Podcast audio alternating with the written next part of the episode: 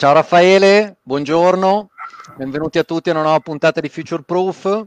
Oggi abbiamo scelto diciamo, un argomento che, che, ci tenevo a riprendere perché da un po' di tempo, da quando diciamo, non, ho più, non ho più interessi eh, a San Marino, per cui non ho più in un certo senso ho lasciato il mio ruolo di presidente amministratore delegato all'istituto in cui ragionavamo di regolamentazione, di token investimento, cercavamo di avanzare diciamo, sia la normativa che il mercato sotto una serie di, eh, di aspetti fondamentali che diciamo, non ho avuto il piacere di riprendere questo argomento con Raffaele. Ci eravamo lasciati forse un annetto fa con, questo, con questa domanda eh, tokenized security o uh, equity token, che cosa saranno questi security token, per cui mi sembrava un'occasione per riprendere questo tema che comunque è di grande interesse e fare due chiacchiere con Raffaele. Magari Raffaele ti ringrazio del tuo tempo di oggi, magari ti lascio tre minuti per presentarti a chiunque ci, ci sta seguendo o guarderà il video e poi magari cominciamo a chiacchierare sul tema. Ciao Sergio, ciao a tutti, grazie Sergio per avermi invitato a, Future Proof, mi fa molto piacere sono un avvocato e fondatore di Patrimoni di Sabato Forum, mi occupo tra le varie cose di nuove tecnologie, in particolare di blockchain e tutto il mondo che ruota attorno alla tecnologia blockchain. Mm, sì, confermo, in effetti circa un, un annetto fa ci siamo interrogati su questo aspetto, su quello che avrebbe potuto essere il futuro delle STO e il rapporto con la, la normativa esistente sugli strumenti finanziari, quindi è un tema ancora del tutto attuale perché in gran parte inesplorato, non ci sono dei tentativi, ma ancora non è un tema davvero entrato all'ordine del giorno. Ma guarda, volevo cominciare eh, magari da uno spunto. Eh, io avevo letto qualche mese fa che ad esempio piattaforme di crowdfunding, per cui equity crowdfunding, non sto parlando di Kickstarter, o di Indiegogo, ma più prodotti come Crowdcube, e in questo caso penso sia proprio Seeders, che aveva annunciato di voler cominciare a lavorare a un mercato secondario. Tra l'altro, giusto prima del video sono andato a vederlo e questo mercato secondario in realtà esiste, per cui è proprio presentato, dà l'opportunità a chi ha investito in progetti che hanno lanciato l'equity crowdfunding su Seeders, magari di, eh, come si dice, di eh, di investire di più su progetti in cui credono, dà la possibilità a chi magari non crede più in quel progetto di vendere quella piccola partecipazione, magari incassare un po' di utili, un po' di profitto, per cui si vede diciamo, questa tendenza che è sempre stato il grosso problema del crowdfunding di dare liquidità a questi investimenti, perché se ti ricordi all'inizio io ho sempre visto questi security token come il crowdfunding 2.0, no? finalmente abbiamo certo. uno strumento liquido, finalmente abbiamo un qualcosa che può essere tradato, che può essere scambiato, che può essere eh, diciamo passato a qualcun altro in maniera sicura, pulita e trasparente e finalmente portiamo liquidità in una meccanica di crowdfunding. Per cui, prima domanda che mi sono domandato, ma per quale motivo questa attività di mercato secondario non va in blockchain? ci sono dei problemi regolamentari o è una non fiducia tecnologica? Per cui rimane comunque su un'infrastruttura tradizionale questo mercato? Ma a mio avviso c'è un problema di adozione della tecnologia, sicuramente, eh, che rende più difficile passare su tecnologia blockchain perché significherebbe spostare i sistemi informativi a de- delle varie autorità che eh, controllano e gestiscono i, i, i, trasferimenti in proprietà degli strumenti fi- finanziari su una nuova tecnologia o quantomeno creare una qualche un, un'interfaccia con la tecnologia blockchain. Quindi secondo me c'è questo primo tema ehm, tecnologico. C'è un tema anche giuridico su, sulle modalità con le quali si possono dimostrare i trasferimenti di proprietà. Per cui una, la, la, la creazione di un token che rappresenti uno strumento finanziario eh, e sostenere che il trasferimento del token comporta automaticamente il trasferimento della proprietà non è giuridicamente un passaggio così scontato. Uh, poi bisognerebbe distinguere tra il mercato privato e, e i mercati regolamentati, che hanno eh, discipline parzialmente diverse. Quindi ci sono due temi. Però correggimi, correggimi se sbaglio. Stavamo giusto accennando prima, prima di andare live. Non lo so, non ho mai investito così su Seeders però quello che ho visto un po' di volte è che spesso il crowdfunding piaceva anche da un punto di vista di cap table perché tutti i micro investitori che in realtà davano i 100 euro, 200 euro, 1000 euro nella piattaforma di crowdfunding poi non risultavano con una percentuale dello 0,001 delle quote sociali del progetto, ma in realtà quello che figurava era Seeders piuttosto che Crowdcube. Per cui immagino che ci fosse un'architettura societaria per cui ci fosse un rapporto fiduciario. Adesso scusi, non ho, non, ho, non ho, competenza su questi temi, però l'idea è che, che, la piattaforma di crowdfunding faceva fronting per la moltitudine di investitori privati che eh, finanziavano il progetto. Per cui da questo punto di vista è un po' come se la transazione poi secondaria, se avviene tra tutti i clienti di Seeders, avviene comunque in ambito privato perché è Siders che, che, che, vende le quote di uno a, a, all'altro investitore, o mi sbaglio? Allora, devo, devo, dirti che non conosco in dettaglio la piattaforma Seeders. Quello che posso dire è che generalmente nella piattaforma di crowdfunding gli investitori diventano direttamente soci della, della target, per cui la società Alfa fa la campagna di equity crowdfunding su una piattaforma di equity crowdfunding eh, la campagna è evidentemente basata su una delibera di aumento di capitale e a seconda dell'investimento effettuato si ottiene una porzione di capitale sociale. Per cui quando si estrae quella misura della società target, una volta che la, la, la, la campagna si sia conclusa e sia andata a buon fine, l'investitore vede il proprio nome scritto nella misura, quindi c'è un investimento diretto il meccanismo di funzionamento di Seeders, se come dire, Seeders in qualche modo faccia da filtro, è un, me- un meccanismo che non conosco. Ma guarda, neanche io lo conosco bene, però studiarlo. adesso ho preso un esempio così, ti posso dire che ho avuto a che fare recentemente con una società di cui ho visto la cap table, che se non sbaglio ha fatto il crowdfunding con Crowdcube e in cap table risultava Crowdcube. Per cui nel caso di Crowdcube... Ma, ma, perché sono delle piattaforme straniere. Cioè, se noi ragioniamo in ottica di equity crowdfunding secondo la normativa italiana, funziona nel modo che ho menzionato prima. Seeders è del Regno Unito, Crowdcube forse anche o è degli Stati Uniti, quindi adotta un sistema normativo diverso rispetto al nostro, quindi pro- probabilmente possono agire più come se fossero una un ente appunto filtro eh, che poi fa è, come se fosse un veicolo che effettua investimenti poi nelle società che sono presenti sulla piattaforma che stanno effettuando, effettuando la campagna. Oppure scusi, magari rimanendo su, sull'Italia non ci può essere un fronting fiduciario su questi investimenti di crowdfunding, cioè ovvero io vado su una piattaforma ah, di club deal online o di sì. crowdfunding che poi detiene per nome e per conto tramite un servizio fiduciario le quote degli individui e a quel punto teoricamente la possibilità di scambiarsi quello che è il mio diritto per i soldi che ho messo dopo sei mesi in ambito fiduciario diventa più facile, o comunque può essere fatto a circolo privato e a circolo chiuso, corretto? Mi sbaglio?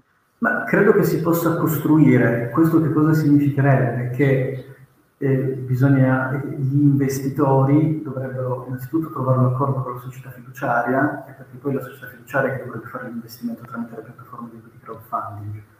Quindi serve, come dire, un, un accordo a monte, perché l'equity crowdfunding normato prevede l'investimento diretto dell'investitore nella società target tramite la tecnologia fornita dalla piattaforma eh, una struttura che, la struttura che suggerisci tu, a mio avviso, richiede un accordo monte tra questi medesimi investitori e una società fiduciaria, gli investitori danno incarico alla società fi, fi, fiduciaria di andare su quella piattaforma di crowdfunding per investire su quella specifica target che sta effettuando la campagna sulla piattaforma. Sì, stavo andando in questa direzione perché forse un po' stavo anticipando l'altro tema. No? Abbiamo detto che uno dei primi temi era la parte di liquidità rispetto mm-hmm a quelli che sono security token o l'aspettativa di facilitare la capacità di raccolta di start-up e piccole e medie imprese, eh, ma soprattutto rendere liquido a posteriori questo investimento. Per cui abbiamo detto ci sono una serie di piattaforme attività che stanno muovendosi in questa direzione, ma non usano la tecnologia blockchain perché principalmente abbiamo diciamo, un blocco di adozione, per cui la domanda successiva sarebbe però non avrebbe secondo te molto più senso che queste piattaforme di crowdfunding si adoperassero per strutturare dei security token? Non sarebbe più facile, non eviteremmo diciamo, tutti questi escamotage di fiduciare piattaforme, ma avremmo uno strumento più credibile, più trasparente, perché whitelisting in blockchain di chi investe dà una garanzia di un certo tipo, diciamo, il, eh, il token che rappresenta quella partecipazione in equity darebbe una garanzia altrettanto valida che io detengo e che io sono eh, un investitore di quella società e renderebbe molto più facile il passaggio da un investitore all'altro, un po' come succede in borsa, in un certo senso. La nostra visione è sempre stata quella. Diamo ai privati che oggi faticano che devono bussare alla porta del loro investitore, devono raccogliere soldi facendo un esercizio molto complicato in ambito privato, poi a un certo punto devono sedersi dal notaio, devono fare in modo che i 20-30 investitori privati che decidono di finanziarli si siedano e concordino su tutti i termini di quell'aumento di capitale o quell'investimento o diciamo quel debito che viene dato per dare i soldi alla società e questo è un percorso molto laborioso. Per cui il crowdfunding è nato, secondo me, principalmente per semplificare questi passaggi. Almeno io tante società con cui ho parlato, diciamo, gestivano i rapporti con gli angel investor, per cui i primi seed che entravano dentro la società tramite un crowdfunding, perché a quel punto era chiaro che la contrattualistica, il commitment, i pagamenti, cioè il tutto era gestito dall'intermediazione della piattaforma di crowdfunding. E poi il secondo problema era quello della, della liquidità. Ma con un security token non andremo a risolvere tutte le frizioni che abbiamo in questo processo, secondo te? Io sono sempre stato convinto di sì. Eh, io concordo, però ci si scontra con quei limiti normativi da un lato e tecnologici dall'altro che menzionavo all'inizio. Il, il crowdfunding in effetti nasce come fenomeno per permettere alla, alla, alla, alla target, solitamente una startup, poi in realtà non è assolutamente sempre vero eh, che sia così, eh, la possibilità di raccogliere il capitale dalla moltitudine di persone, dalla massa, quindi dal, crowd e permettere alla massa, alla moltitudine di, di persone di effettuare degli investimenti ad alto rischio, evidentemente. Il tutto con una struttura tecnologica che semplifica molto tutti questi aspetti formali che accennavi, in cui accennavi. E, ehm, il punto qual è, a mio avviso, è che oggi come oggi lo strumento dell'equity crowdfunding può essere utilizzato per eh, sottoscrivere, per acquistare azioni e quote rappresentative di capitale sociale, quindi parliamo essenzialmente di SPA ed SRL, obbligazioni o titoli di debito. Quindi ci muoviamo all'interno di queste tipologie e non, non si può applicare ad altre tipologie. Quindi il security token in questione dovrebbe essere rappresentativo di uno di questi tipi di strumenti finanziari. Prima osservazione. Seconda osservazione, ma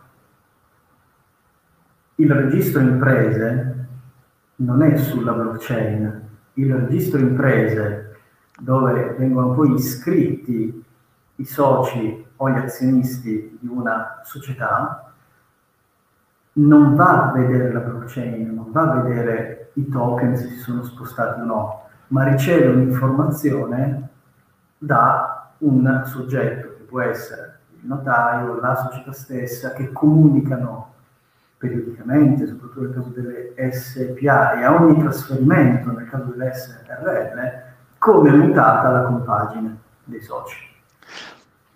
E allora questo è secondo me un motivo per cui non siamo in grado di fare già questo passo di, mettere, di tokenizzare tutte le partecipazioni. Altro discorso può essere più che altro per fini privati, cioè per fini, pardon, interni, cioè decidiamo per ragioni interne di creare dei token, ma non stiamo vendendo il token al pubblico, noi al pubblico stiamo vendendo le azioni, le quote. Poi a livello interno, per esempio per gestire un sistema di voto o per altre finalità meramente interne, decidiamo di tokenizzarlo, ma questa cosa non può avere un effetto verso l'esterno e in particolare nei rapporti con il registro delle imprese. Che è chiarissimo. Oh, da un certo punto di vista mi viene da pensare, togliamo dal tavolo il problema dei registri, perché ci immaginiamo che domani possa nascere una giurisdizione come quella che abbiamo provato a creare a San Marino, dove si diceva che puoi in un certo senso cedere parte della società che arriva da qualsiasi parte del mondo a un trust che diventa il veicolo di emissione, a quel punto il problema è risolto perché che metta mille token, due milioni di token a tutti gli effetti per il registro imprese italiano, inglese o spagnolo, quel 10, 15, 30% sarà sempre in capo a eh, un'entità giuridica ben riconosciuta che non cambia mai nome e che è stabile, che ha diciamo la possibilità di emettere i token e tokenizzare a sua volta quella partecipazione dentro la società. Per cui considerato che questo ragionamento potrebbe essere già risolto, perché in un certo senso che quell'infrastruttura normativa eh, diventa operativa è già risolto, la domanda, eh, la domanda è più verso che cosa sta bloccando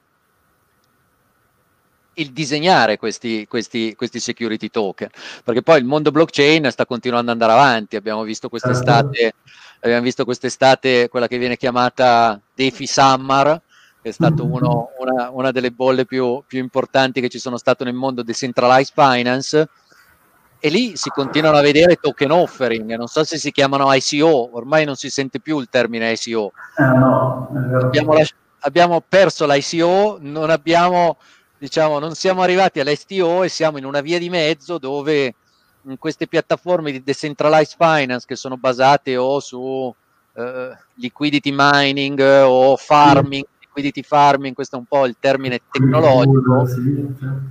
In realtà quello che viene messo è in un certo senso un governance token, per cui ti dice guarda, in questa piattaforma tu puoi mettere a riserva Bitcoin, Ethereum o qualsiasi altro crypto asset che tu detieni dall'altra parte c'è qualcuno che vuole o comprare una polizza assicurativa o chiedere un prestito sulla base di queste riserve, per cui il token di governance permette di creare appunto governance tra queste due controparti per cui ha diciamo, inglobato dentro il suo valore quelle che sono le aspettative di interesse, quelle che sono le aspettative di premio rispetto che ne so, alla polizza assicurativa piuttosto che al contratto di lending e diventa un token.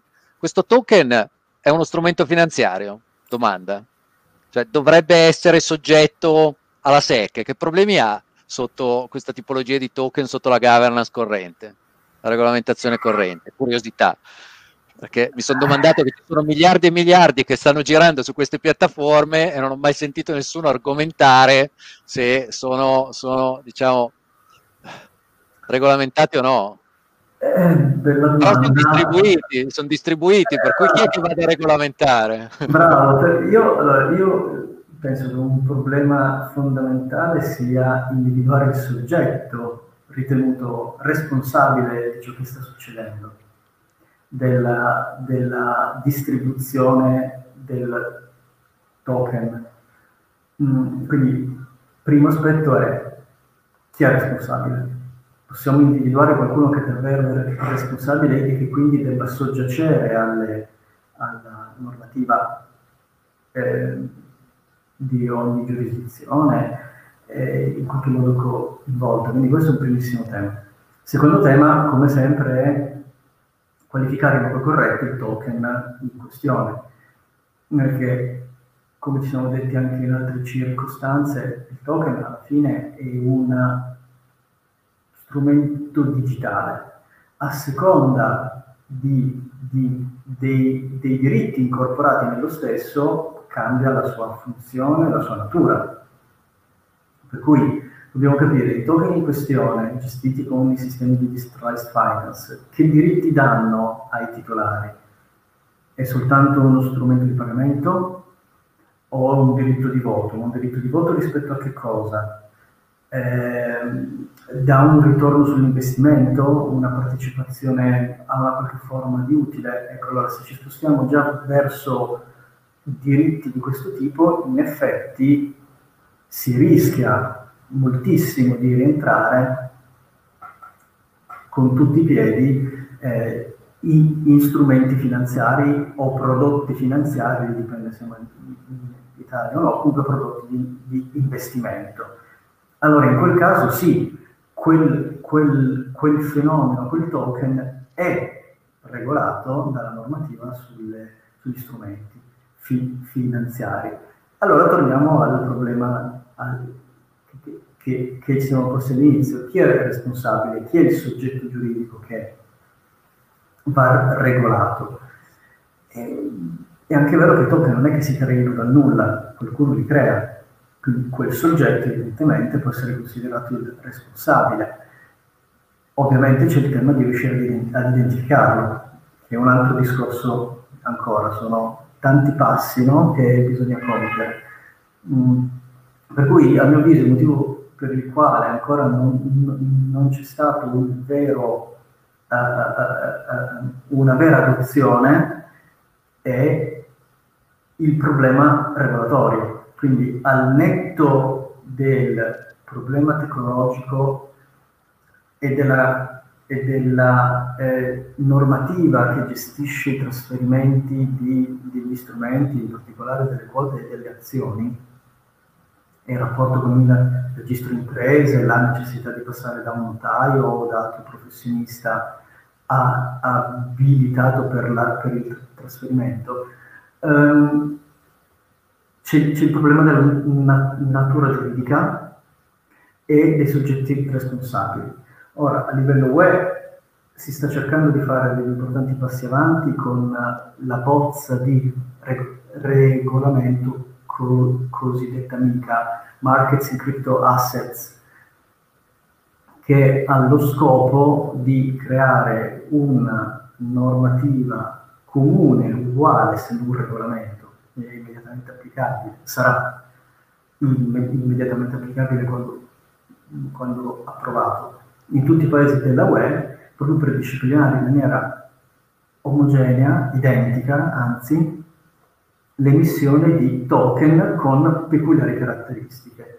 Token eh, con gli stablecoin, eh, token con finalità di mezzo di pagamento e anche in, in, sotto certi aspetti token di natura di investimento purché non siano già regolamentati in altro modo. Eh, quindi eh, ha un po' la, la finalità di colmare un, un vuoto, insomma. Eh, questo dovrebbe permettere una maggior adozione, perché nel momento in cui ci sono delle certezze normative, allora anche i grandi capitali si muovono. I grandi capitali difficilmente si muovono in strutture del tutto non regolamentate o meglio, dove non si capisce qual è la normativa applicabile. Però fammi capire, mi, mi, mi interessa molto lo spunto. Mi piacerebbe capire uno, se tu hai un'idea precisa di qual è la visione e la strategia di regolamentazione perché mm. cogliendo il punto stamattina ho visto girare su LinkedIn un video della Presidente della Banca Centrale Europea che molto chiaramente chiedeva una regolamentazione anche di Bitcoin, ma soprattutto usava delle parole che per chi come noi è in cripto gli viene la pelle d'oca. Le azioni ille- sono a conoscenza di tutte queste azioni illecite che avvengono su Bitcoin, per cui questo si scontra contro gli studi che sono stati fatti sia dall'Ocse ma anche da altri, da altri istituti che alla fine la tecnologia, se hai un whitelisting o comunque sai a chi appartiene quel wallet, per cui ho un problema, questo l'avevamo studiato molto anche a San Marino, è un problema di entrata. Per cui se il certo. punto di entrata eh, mi dice guarda che mi devi dare la carta d'identità e, dimmi, e dirmi chi sei, poi se c'è una tecnologia che è completamente trasparente e molto di più rispetto all'infrastruttura finanziaria corrente moderna, perché cioè, ad oggi con il cash e i movimenti, oggi non abbiamo più l'azione al portatore, no? in un certo senso. Poi, poi adesso, adesso, adesso, adesso ti provo, perché io ogni tanto per spiegarmi che cosa sono i security token, mi viene da pensare che sono azioni al portatore o debito al portatore finalmente con un nominativo. Perché? Perché Cioè, nei tempi passati l'azione al portatore perché era utile? Per la liquidità, per la scambiabilità, perché ti dava in mano quel titolo. Il problema è che non c'era il nome per cui era soggetta a degli scambi che erano fondamentalmente illeciti, per cui sono diventati diciamo, la bestemmia del mondo finanziario, non si tocca più quel tema lì. Se però a quella cosa io ci metto un nome, per cui il mio smart contract diventa quel titolo al portatore che però è detenuto da un individuo ben identificato, diciamo, la parola al portatore diventa solamente è liquido, è facilmente rivendibile, è facilmente scambiabile con qualcun altro, però la, tra- la transazione è completamente trasparente. Scusa, mi sto, sto, un po' deviando, ritorno, ritorno alla domanda. Qual è la filosofia di regolamentazione? Cioè, quali sono i punti che è importante regolamentare? Perché anche Bitcoin, come fai a regolamentarla? Cioè la piattaforma è intoccabile, cioè non si sa nemmeno chi l'ha portata al mondo, per cui che cosa regolamenti? Cioè non puoi intaccarne la governance, non puoi dire da domani... L'unica cosa che puoi, che puoi fare è regolamentare forse gli intermediari, per cui sperare che dai wallet... Giusto? Eh sì, l'unica cosa che si può fare è proprio quella, sostanzialmente prevedere per legge che l'utilizzo dei bitcoin è ammesso soltanto se si conosce l'identità del titolare dei, dei bitcoin per il tramite di intermediari autorizzati da una qualche autorità. Tutto ciò che si muove al di fuori di, di, di, di ciò che ho appena descritto è considerato illegale. Questo potrebbe essere un, un ipotetico approccio normativo eh, non so bene con quale lungimiranza no? si, si, si, possa mai approvare una, una, normativa di questo tipo.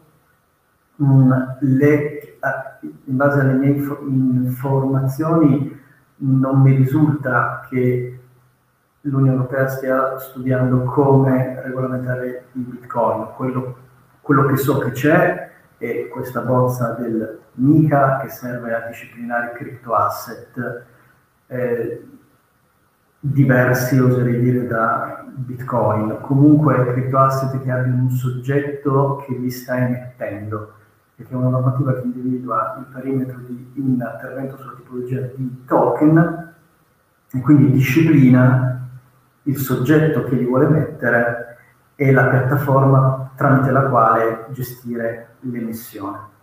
È chiaro che tutto ciò che già esiste, e in particolare Bitcoin, in relazione al quale non si sa che l'abbia messo in circolazione, evidentemente a mio avviso uscirebbe dal perimetro del MICA, se non dal punto di vista teorico, quantomeno da, un punto di vista pratico.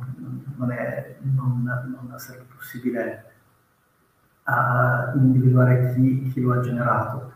Um, poi c'è il tema dell'utilizzatore finale quindi, oltre a regolamentare cosa, chi lo emette e come lo emette, bisognerebbe a quel punto disciplinarne l'utilizzatore finale, quindi andare a sanzionare l'utente finale che sta utilizzando un token che non è stato emesso secondo la normativa prevista. Ecco.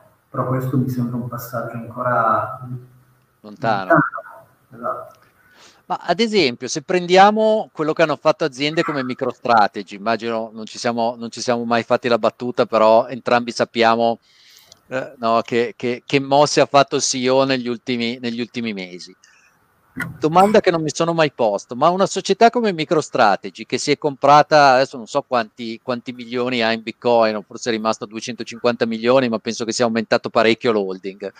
Essendo quotata sul mercato finanziario, non ha problemi regolamentari a detenere un patrimonio così importante della società stessa in un asset in cui la banca centrale in un certo senso una mattina si sveglia e dice bisogna regolamentarli perché vengono fatti atti illeciti.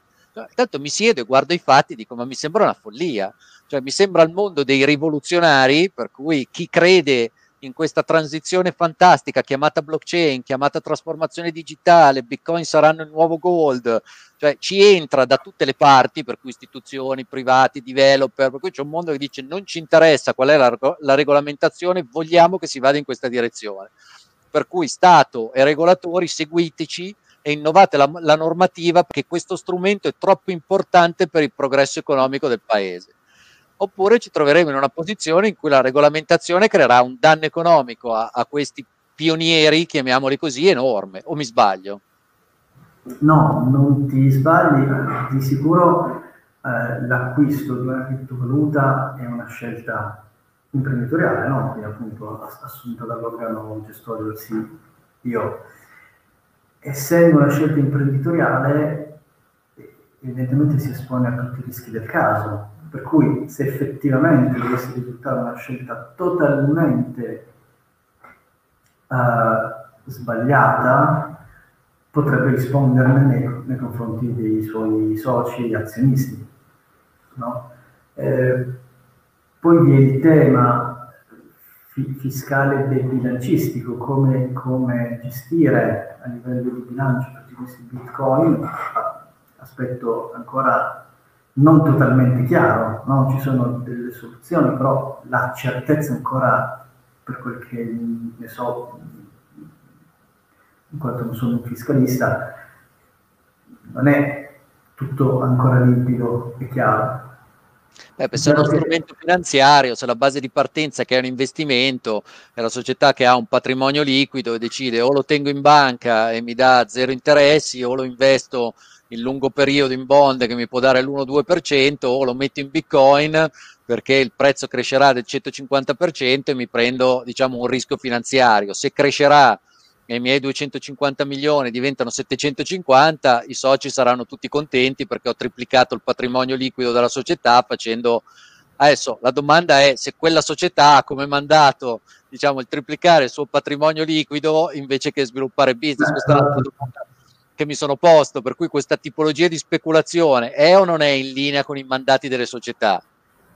altro punto strano su cui potrebbero essere attaccati da un certo punto di vista. Allora, questo è comunque relativo al rapporto interno socio-amministratori, cioè non è di certo un tema di interesse di un'autorità pubblica, no? Per cui in effetti l'amministratore si espone a contestazioni da parte dei soci che dicono scusa, tu non stai perseguendo un progetto sociale che è svolgere quell'attività di business. Tu stai giocando con, con delle criptovalute soggette a oscillazione, eccetera, eccetera, eccetera. Poi che i bitcoin siano uno strumento finanziario è tutto da vedersi, perché, perché molti sostengono che non lo sia. Io personalmente non penso che sia uno strumento fi- finanziario bitcoin. Poi che sia volatile è un altro discorso. Che cos'è eh, secondo te? Io non ho convinto che sia uno strumento di pagamento, un mezzo di pagamento. Però allora come la vedi questo trend? Ci stiamo oggi, un po' distaccando dalle, dalle teorie. Eh, allora, perché... Scusami, domanda perché per, per, così, così sentiamo le basi. L'oro, come è classificato? È una commodity, è però una è uno strumento finanziario. Dipende se ci costruisci sopra degli strumenti finanziari legati all'oro. Cioè, l'oro è una commodity ed è considerato un bene rifugio. No? Però quando lo compro lo posso, o posso andare da gioielliero da qualcuno e comprarmi lingotti d'oro e metterli in cassaforte, per cui sì, ho la materia oro. Il bene rifugio. Oppure compro degli strumenti finanziari che sono listati, che sono quotati sui mercati finanziari, che hanno come sottostante il valore di questo asset chiamato oro. Sì, ma non è l'oro in sé per sé a essere lo strumento, è ciò che è stato costruito sull'oro a essere lo strumento. Per, per cui, cui la differenza di Bitcoin è che Bitcoin se va in quella direzione in realtà è lo strumento, cioè io posso comprarmi uno strumento perché lo strumento è digitale.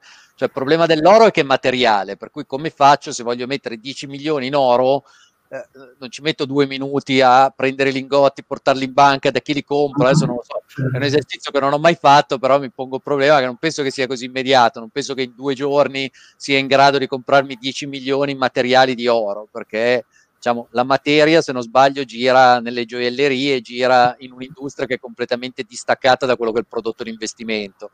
E immagino che gli strumenti finanziari sono costruiti sulla base delle riserve, per cui ci sono le vecchie riserve di oro che erano presenti alle banche centrali, adesso vengono vengono capitalizzate a riserva di questi strumenti, immagino, eh, adesso non lo so, di questi strumenti finanziari che rappresentano l'oro, però sotto lo strumento finanziario l'asset ci deve essere, per cui da qualche parte Non sbaglio, ci deve essere questo oro. Sì, certo, oppure possono anche essere, possono essere strumenti semplicemente legati al prezzo dell'oro, quindi potrebbe non esserci la materialità del sottostante, ma semplicemente le parti si accordano di fare riferimento al valore di mercato di quel bene, senza che materialmente ci sia il bene. Però quando parlo di bene rifugio, tendenzialmente le persone vanno a significa che c'è la materialità, certo. Che c'è materialità sottostante, per cui non, esatto. non ho l'oro in cassaforte, ma, ma, so che è depositato da qualche parte, su quello strumento certo, io esatto. investo i miei soldi.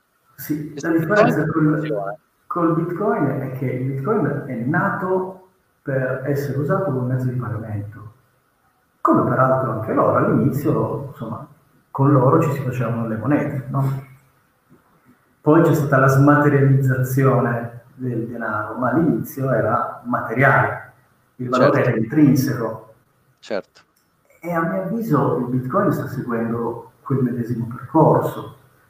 Quindi nasce, è nato come mezzo di pagamento e alla luce di una serie di caratteristiche del Bitcoin, tra cui l'essere finito, però è un essere finito a lunghissimo termine, parliamo di un centinaio d'anni ancora in base a come è stato costruito l'algoritmo. Quindi vi è una tendenza del Bitcoin a essere un bene rifugio, ma ancora a mio avviso non uno strumento finanziario, cioè lo, lo posso sì comprare, detenere per tutelare il mio patrimonio, perché sono convinto che crescerà in valore, ma come l'oro, cioè diventa un bene rifugio. Poi possiamo costruirci sopra degli strumenti finanziari, dei prodotti di investimento che hanno come sottostante Bitcoin, ma a mio avviso non è il Bitcoin il prodotto di investimento o lo strumento eh, finanziario, è ciò che ci costruisco sopra. Certo, l'asset sottostante è un asset. Io ogni tanto penso che, che, è diventato un bene naturale, un po' come, come internet, no? è una di quelle cose che non fa capo a un'azienda, che è stata inventata dall'uomo ma è diventata una risorsa. Io me la spiego filosoficamente così. Per cui questa passione, questo interesse che sta generando è perché... È cosa artificiale, non naturale. Però non è di nessuno, per cui non fa capo a un'azienda, non fa capo a privato, non è come Facebook, non è come Amazon, è un'invenzione che è stata, diciamo, regalata al pubblico, un po' come internet, perché alla fine cioè, internet ci sono Zuckerberg e Amazon che hanno fatto miliardi e c'è chi ha inventato internet, il protocollo e diciamo sempre non ha fatto una lira. Gli diamo il credito, però il guadagno di questa invenzione strabiliante è tutto sommato assolutamente zero ed è diventato patrimonio dell'umanità. Vabbè, senti, tornando, tornando ai nostri security token, poi c'è l'altro angolo che è quello della tokenizzazione mm-hmm. eh, di strumenti finanziari esistenti. Però mm-hmm. io su quello ogni volta ragiono, ma questa è pura tecnologia.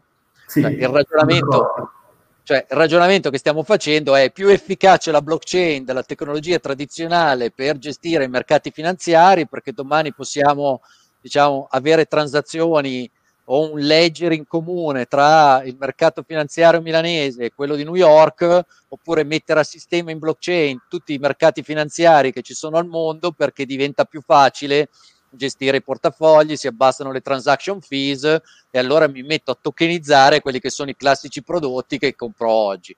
No, mi sembra che il ragionamento si ferma lì, per cui puramente scelta tecnologica. Concordi con me? Sì, concordo con te. E lì il punto torna a essere quello che menzionavo all'inizio, il registro imprese non legge la blockchain. Il registro imprese aspetta che venga fatto un deposito dal notario ma se la società è, se la società è già quotata? Cioè, eh, è il mercato è già, è già quotata, ma se la tecnologia adottata come banca dati e come registro che fornisce l'evidenza dei, dei, trasferimenti non è la blockchain, la blockchain non può essere usata. Lì è un problema molto più tecnologico forse, è un po' meno giuridico, mh, mm, per quanto comunque rimanga anche quello giuridico. Ma per cui fammi capire, questo è un punto che non mi sono mai domandato, ma per cui se io eh, mi apro un account da un broker e comincio a fare trading sul mercato azionario, non lo so, del Nasdaq mm-hmm. o, o, qualsiasi. Cioè, se compro, vendo, compro, vendo, compro, vendo. Cioè, queste transazioni di entrata e uscita dall'essere investitore sono comunque tutte registrate al registro delle imprese? Eh, dubito fortemente questo, eh, sono però sul registro degli intermediari. Eh, o dello stock exchange, cioè lo stock exchange. O, o dello stock exchange, certamente. Certo. Immagino che Quindi l'infrastruttura digitale. Sono questi i, i, soggetti che per primi dovrebbero sentire la, la, la necessità, l'opportunità, il piacere, il desiderio di dotarsi di una tecnologia nuova e la tecnologia blockchain in particolare. Per cui parlare di security token per questa tipologia di prodotti già, diciamo, eh, digitali. La tokenizzazione di esatto, perché è già tutto smaterializzato, è, già tutto dematerializzato. No? Cioè, quello che sto dicendo non ha neanche senso parlare di tokenizzazione, cioè ha senso di parlare di transizione tecnologica da un'infrastruttura cloud tradizionale centralizzata a un'infrastruttura blockchain perché ha dei vantaggi, però non sto neanche a pormi esatto. il problema delle STO, no? non ha senso di ah, adesso facciamo le STO. No. Sì, siamo un passo prima. Certo. Ti compri lo stesso prodotto che compravi prima, però hai un sottostante di infrastruttura infrastruttura tecnologica più efficace, più efficiente, più trasparente, con, con, dei vantaggi che sono puramente tecnici. Per cui questo capitolo lo parcheggiamo a livello regolamentare piuttosto che a livello di innovazione di prodotto è zero. L'unica cosa che tocca è diciamo, l'efficienza tecnologica del sottostante. Per cui se ritorniamo alle nostre aziende private del crowdfunding, tu come lo vedi il futuro? Eh, ti vedi che le piattaforme di crowdfunding sono i primi candidati per diventare gli exchange di security token, per cui le azioni che io mi compro sul crowdfunding vengono tokenizzate, cioè quello è il passaggio regolamentare più facile, più naturale, o vedi di più questo mondo parallelo che continua a svilupparsi e per cui diciamo i, regola- i regolatori che corrono dietro, che cercano di regolamentare passo per passo perché vedono che il privato sta andando in un'altra direzione. Come la vedi tu? Allora, ho difficoltà a fare una previsione su ciò che accadrà. Um, posso sicuramente dirti quello che vorrei che accadesse, e cioè che le initial coin offerings sono un fenomeno di crowdfunding, per cui sono fortemente d'accordo con te quando dici che le piattaforme di crowdfunding sono il corretto luogo, sono il luogo più coerente per poter far sviluppare il fenomeno dei security token. Eh, così come anche il luogo più coerente per gestire delle initial coin offering o, delle, o un qualcosa simile alle initial exchange offering. Infatti ricordo mh, quello che era stata la eh, proposta della Consob per il fenomeno degli utility token ad accorpare al mondo dei prodotti finanziari e tra le idee proposte c'era proprio quello di usare le piattaforme di crowdfunding anche per, per la gestione delle initial coin offering di, di utility token da far entrare nel, nel fenomeno dei prodotti fin, finanziari. Quindi sono convintissimo che sia il luogo migliore. Uh,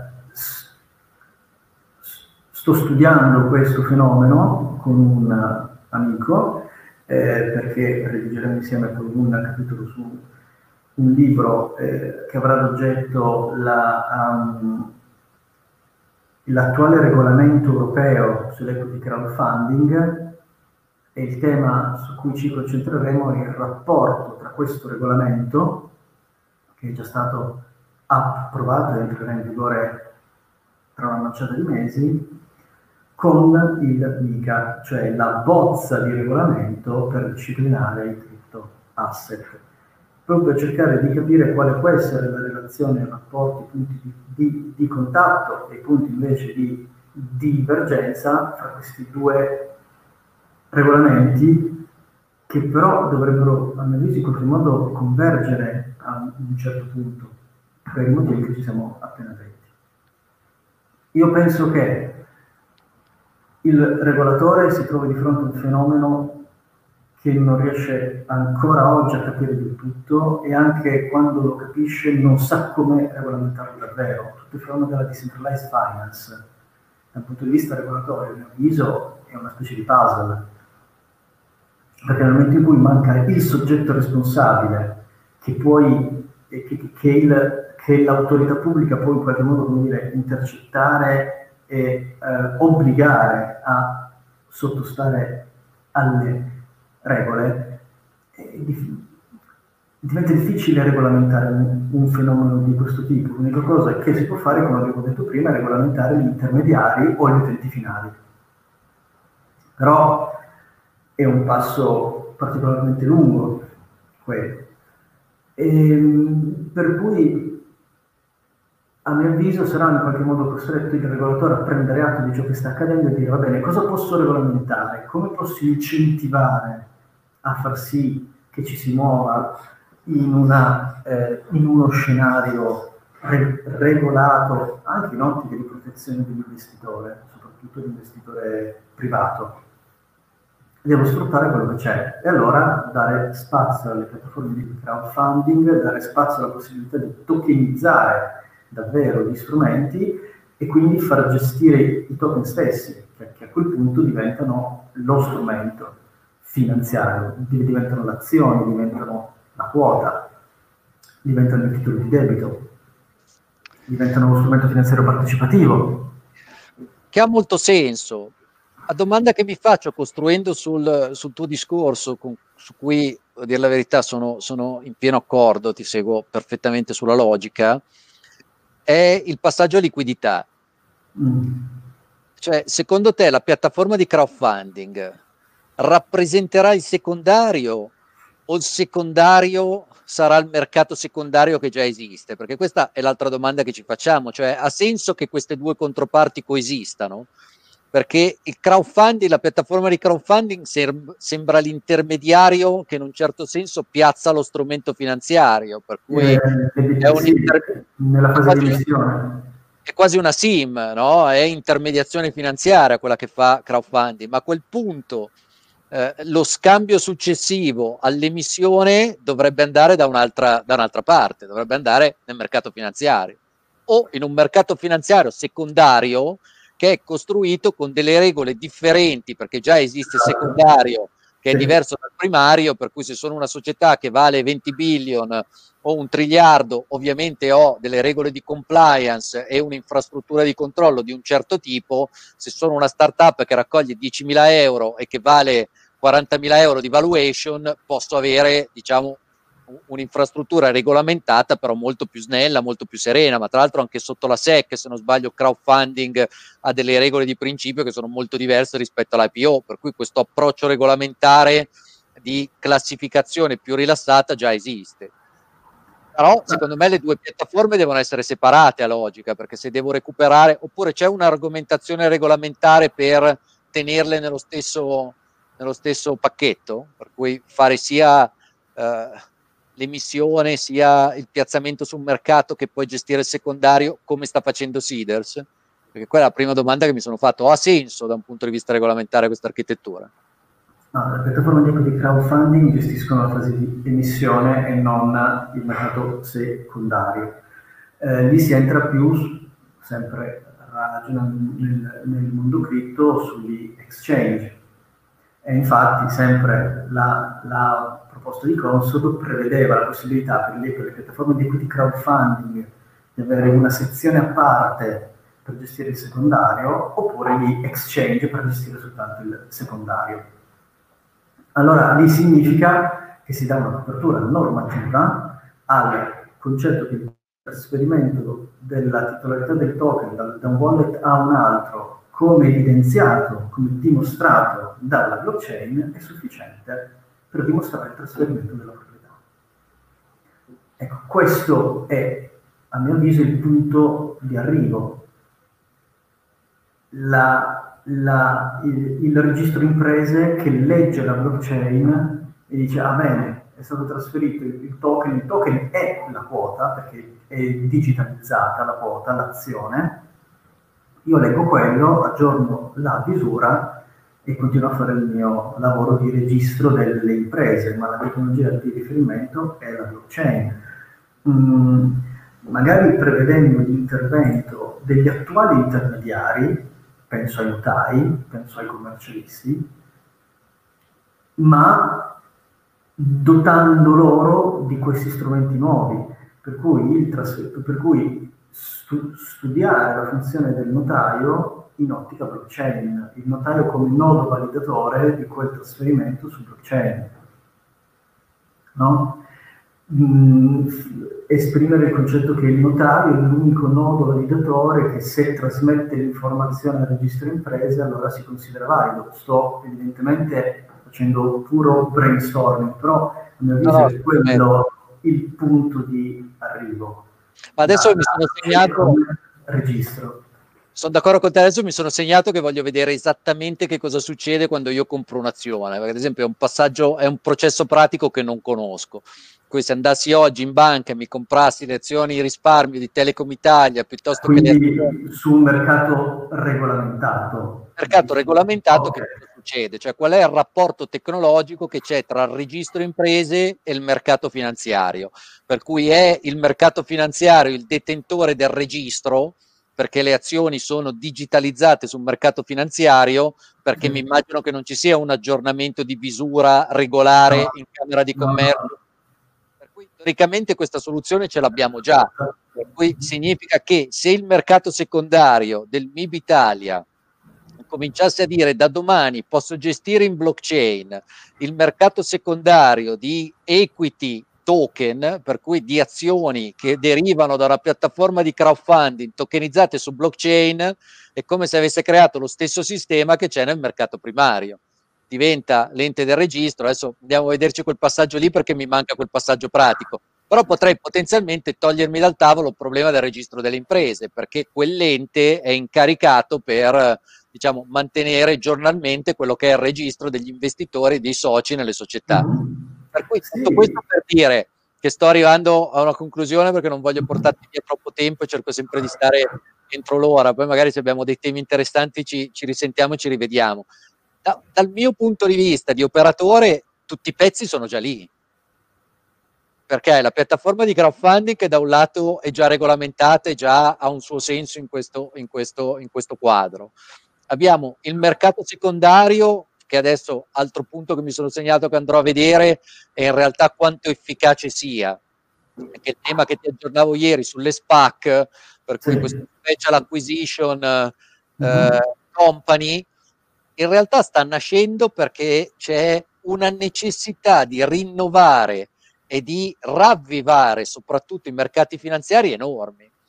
Adesso non so se tu ti ricordi qual è stata l'ultima IPO, però mi sembra che siamo in un periodo storico in cui le IPO sono praticamente zero, cioè se ne vediamo una all'anno siamo fortunati, per cui non è più, non è più un prodotto che, che, che soddisfa, che attrae.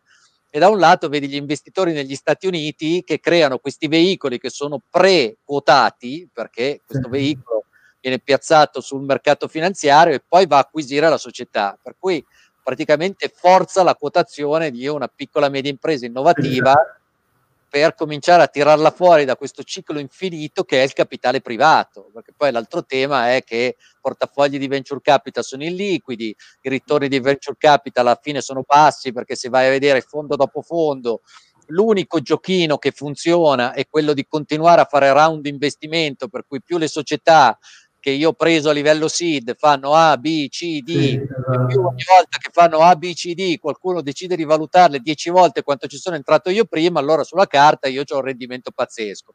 Sulla base di questo rendimento pazzesco sulla carta vado a raccogliere un altro fondo e gli dico, guarda quanto sono stato bravo a gestire, però poi il risultato è che questa liquidità non arriva mai, perché non vanno in IPO e le acquisizioni sono poche. E eh, la domanda, ed, ed, è, ed è, quello no, il, mio, il, mio, grande interesse per questa cosa chiamata security token, perché da un lato quello che spero è che avere una liquidità, un secondario, per cui un sistema di capital deployment che è molto più efficace, ma soprattutto funziona a uno stadio della società che è quello della piccola e media impresa innovativa. Mm-hmm. Perché la domanda è quante di queste aziende diventano Technogym, quante possono permettersi di fare un IPO modello stack, no? In realtà sono veramente poche. Per cui abbiamo uno strumento chiamato blockchain e questi security token, equity token, che sono forse la soluzione per sbloccare finanza, per sbloccare il meccanismo finanziario. Questa è diciamo, la guida strategica con cui guardo con grande interesse questo tema. però vedo che è sempre un po' bloccato, no? per cui anche il regolatore ti domandi che cosa manca, cioè quanto ci metterebbero, basterebbe che, che metti un team di persone competenti sedute per sei mesi per presentare un'infrastruttura che funzioni? O ci sono ancora dei temi secondo te che vanno, diciamo, snocciolati in maniera più, questa magari è una domanda di chiusura, in maniera più profonda, perché su quello in realtà non si sa ancora come funziona. Qual è la tua percezione? A mio avviso c'è un tema eh, che è oltre il regolatore, cioè è oltre l'autorità che gestisce il settore, è a un livello più alto. Il legislatore dovrei dire. Il, no? legislatore, esatto, il legislatore esatto, che dovrebbe dire, guarda, i pezzi sono lì, stiamo facendo un passaggio esatto. innovativo pazzesco, fammi queste due normative, vedrai che l'economia da questo punto di vista comincia a nascere, crescere, funzionare perché è arrivato il momento di fare questo passaggio, giusto? Esatto, infatti la famosa proposta Consul che ho già menzionato più volte um, era in realtà una proposta di normativa al legislatore, al Parlamento. Quindi siamo ad un livello più alto, manca la volontà, quindi a questo punto neanche, neanche tanto regolatoria, forse proprio una questione di volontà politica, che deve essere però ad ampio raggio verso questo fenomeno, perché se, se, pe, pe, se pensiamo che la normativa su blockchain e smart contract è stata introdotta in Italia nel 2019 e che ancora non sono uscite le linee guida dell'Agid per implementare alcuni elementi di questa normativa, a mio avviso il problema è che manca una visione strategica complessiva per, che, che, che, metta tutti d'accordo, in modo tale che tutti abbiano ben in testa quello, l'obiettivo e quindi vadano tutti dalla stessa parte. E se manca a livello italiano, probabilmente manca anche a livello europeo. Io, io mi auguro che a livello di Unione Europea si raggiunga in termini molto rapidi, visto che comunque di cose ne hanno già fatte, anche in Italia, però mi sembra che in Europa forse sono un pochino più avanti e che dall'Unione Europea arrivi poi dall'alto tutta la normativa come il MICA e tutte le altre che dovranno necessariamente arrivare. Questo perché, e chiudo, perché ragionare soltanto a livello italiano non è sufficientemente forte, perché avere soltanto il mercato Italia che funziona in un certo modo, completamente scollegato da tutto il resto, non serve. Invece, se tutta l'Unione Europea funziona allo stesso modo su questi temi, allora sì che ha davvero un, grande impatto. Guarda, stavo, stavo, sorridendo perché non mi trovi più d'accordo, ma soprattutto chiudo con una provocazione. Mi sembra un periodo in cui in Italia, in, cui in Italia siamo tanto bravi a fare 30, ma il 31 non riusciamo a farlo neanche se ci prendono a bastonate, scusami il linguaggio un po', un po' volgare. Perché uno pensa, abbiamo passato un anno, abbiamo chiesto a grandi aziende di fare il team degli esperti la strategia nazionale blockchain abbiamo l'ABI che sta mandando avanti degli studi con, uh, sul, sul, sull'euro digitale. Abbiamo un ecosistema estremamente interessante, lo sto studiando perché sto mandando avanti un progetto di fondo, per cui devo dire che l'ecosistema in Italia su blockchain è super interessante. Ci sono degli esperti che vanno dalla custodia con, uh, come si dice, con Conio e Vincenzo Di Nicola, che adesso purtroppo ha lasciato la parte dell'ecosistema per andare a lavorare per lo Stato, colgo l'occasione, gli auguro buona fortuna. Io ho fatto un po' di anni e ho faticato molto, sono contento di essere tornato sul privato e uno si domanda, ma io ho un recovery plan. Me lo stavo leggendo perché ero curioso, perché ho seguito questo periodo di dibattito politico. Ma è possibile che dopo tutti questi esperti, la strategia nazionale, le consultazioni Consob, non c'è un capitoletto che vada ad analizzare più nel dettaglio la potenza economica che una transizione legislativa di questo tipo e un'abilitazione di questo tipo possa portare e che tu decidi di visione, di progetto, noi lo vogliamo mettere sotto il recovery fund e il fatto che i soldi sono europei lo possiamo anche coordinare a livello europeo per poi impiantare questa innovazione che è un'innovazione di capitale, di sistemi, di tutto, la mm.